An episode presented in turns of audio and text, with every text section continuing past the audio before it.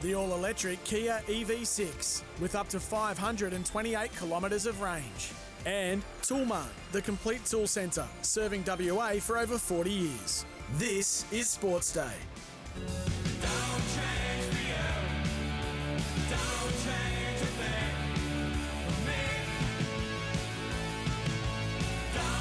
Yes, a very good afternoon, everyone. Welcome to Sports Day WA on this Tuesday. As you heard, all thanks to the Kia EV6 GT, the World Performance Car of the Year, and Toolmart, the complete tool centre, serving WA for over 45 years.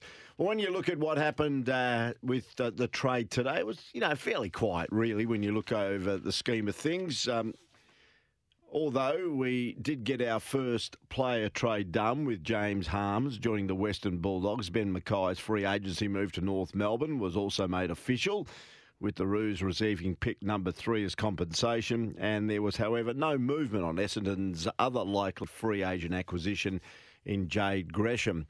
Here on this uh, side of the country, we're talking about a contracted player in Lachie Schultz, who appears due to personal reasons and more family reasons, uh, needs to return back to Victoria.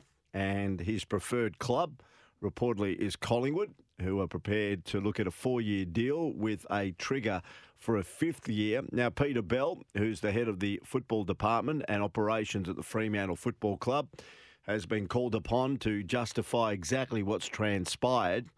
And this is what he had to say when he found out about the trade request and contract status regarding Lachie Schultz? Yeah, start with the, the contract part. Yeah, he hit a contract trigger during the year for an additional uh, year on his contract through to the end of 2024.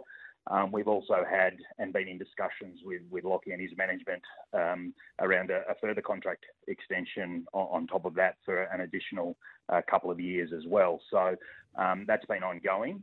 Um, we were advised uh, on yeah like yesterday morning um, that, uh, that that Lachie was after being back in Victoria for a period of time was interested in a move to Collingwood.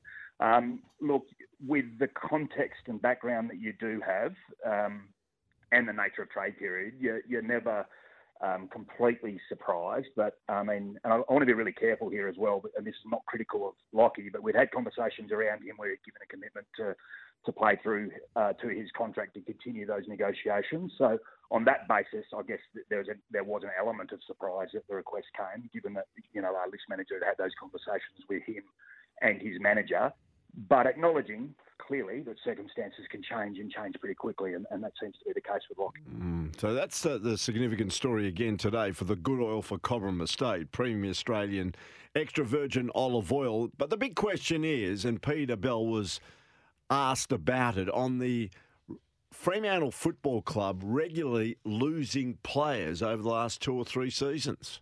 Yeah, they're, they're, they're differing differing cases, and you know every case is different. Um, there's there's some layers to to Lachie's situation that that we understand. Um, I wouldn't use the term anger. Uh, frustration is fair and, and disappointment. Um, that, that I think that's a fairer way of putting it, and that's what every club deals with when they have players who, who ask to leave or, or see greater opportunity elsewhere, depending on the circumstances, of course. But yeah, I think anger would be a bit over the top, but definitely disappointment, yeah.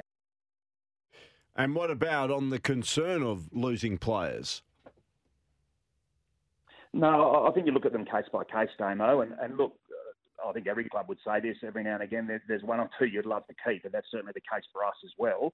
There's also a large contingent that, that go with our support as well to, to seek greater opportunity. And there's players at the time, uh, and I use Ches as an example, who, who, we loved in his time here at, at Fremantle and is a great teammate and really solid character. And at the time, we're thinking, oh, you know, we really don't want to lose him, and, and he's a great player and a, and a great character. But we're able to turn uh, the pick from Adam Cerra into Amiss, who, who, kicks 40 goals as a 19-year-old key forward, and looks really um, good, doesn't really he? Hard, yeah, yeah, and looks really, and they're really hard to find. So change in and of itself um, can sometimes offer you great opportunity as well. And look, Phil's well equipped to talk about it. GWS have had a, a for a variety of different reasons, but you know, a high turnover of players as well, and yet they were unbelievably competitive and, and keep uh, more often than not performing at the spiky end of the ladder. So there you go, Peter Bell, uh, the uh, football head of the football department, uh, talking about Lachie Schultz. Your thoughts on what he had to say on AFL Trade Radio today, which you can hear on SEN, AFL Trade Radio, uh, whether it appears for mine that he, they really haven't got much of an option. It appears that Lachie Schultz, for personal reasons and, and family based reasons, needs to return at the request possibly of his partner to Melbourne. And Lachie is in a situation where if those circumstances hadn't prevailed, he'd probably be quite happy to spend next season at Fremantle. And as Peter Bell mentioned, there was even in the wings an opportunity to try and even extend his tenure at the Fremantle Football Club. But that all is now certainly up in the air. Whether he chooses to play next year uh, with his partner supposedly going back to Melbourne remains to be seen. But it appears that uh, Lachie at this stage is supportive of his partner and feels probably for the for family reasons and personal reasons he should be heading back with her to Victoria. Uh, that uh, update, thanks to Cobram Estate, Australia's most awarded extra virgin olive oil, grown, harvested, and first cold pressed in northern Victoria, the lead story of today. Now, for Polaris, Australia's number one selling side by side brand, just a couple of other bits and pieces of sport that have been happening. Now, cricket is set to make an Olympic comeback for the first time in 128 years after being proposed for inclusion at the 2028 LA Games. If accepted, that would lock it in also for Brisbane in 2032. Other sports on the list for inclusion in LA are flag football. Can someone tell me what flag football is? That's included possibly at the LA Games. Hey, do you know what flag football is? No, that is a real blank look. Now, get on the Tempera Bedshed text machine, please, and educate me 0487 736 736. What is flag football? Okay. Well, anyway, we'll see what our listeners have to say. Now, Heater has actually told me something in my headphones. I didn't get it all, but something about ripping things out. But anyway, we'll see what happens. Also included could be lacrosse, squash, baseball, and softball. The latter two have featured at several Olympics, but will not be played next year in Paris. But it looks like cricket, T20, could be at the LA Games, and we'll know soon. And talks between Super Netball players and Netball Australia have broken down over a new collective player agreement, according to the Australian Netball Players Association. Now, the Australian Netball uh, Players Association have stated players believe they had bent over backwards to make significant concessions without similar moves from Netball Australia, and they've called for mediation to achieve a breakthrough. A couple of the major stories in other sports, all thanks to Polaris's plate clearance deals on now. Save $2,000 on the Ranger 1000 EPS, plus get $1,000 free accessories. What's that sport again?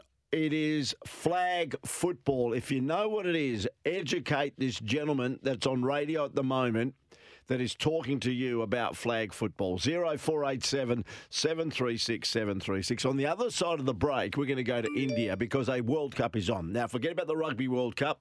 We spoke to Mickey Collis last night on the Schmozzle regarding the Wallabies. In fact, they're flying back to Australia as we speak. There's another World Cup, and can we do better there?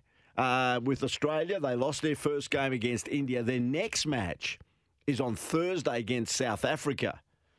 South Africa clobbered Sri Lanka for 428 runs the other night, and there were three Centurions. We know it's a long competition, and the top four get through to the semis, and everybody plays each other. But you don't want to start zero and two. And there's a couple of games currently underway as well, and we'll bring you up to date with those uh, as well. I think it's England taking on Bangladesh and Sri Lanka taking on Pakistan. So we're going to speak to Bharat Sundaresan uh, live from India on the other side of the break. And a bit later on, we're going to talk to Perth Glory because their season launch tomorrow, a big breakfast at Fraser's Restaurant to launch the A League men's and women's season. And a man that was brought over last year, uh, who is an attacking midfielder, probably scored the goal of the season for the Glory in that come from behind 3 2 victory against the Western Sydney Wanderers, is Aaron McEneff. I'm going to find more about his backstory. He's got a very interesting backstory, and also we'll ask him a couple of questions on how he feels the Perth Glory will fare this season. So don't go away, stay with us. We'll go to the subcontinent next here on Sports Day WA.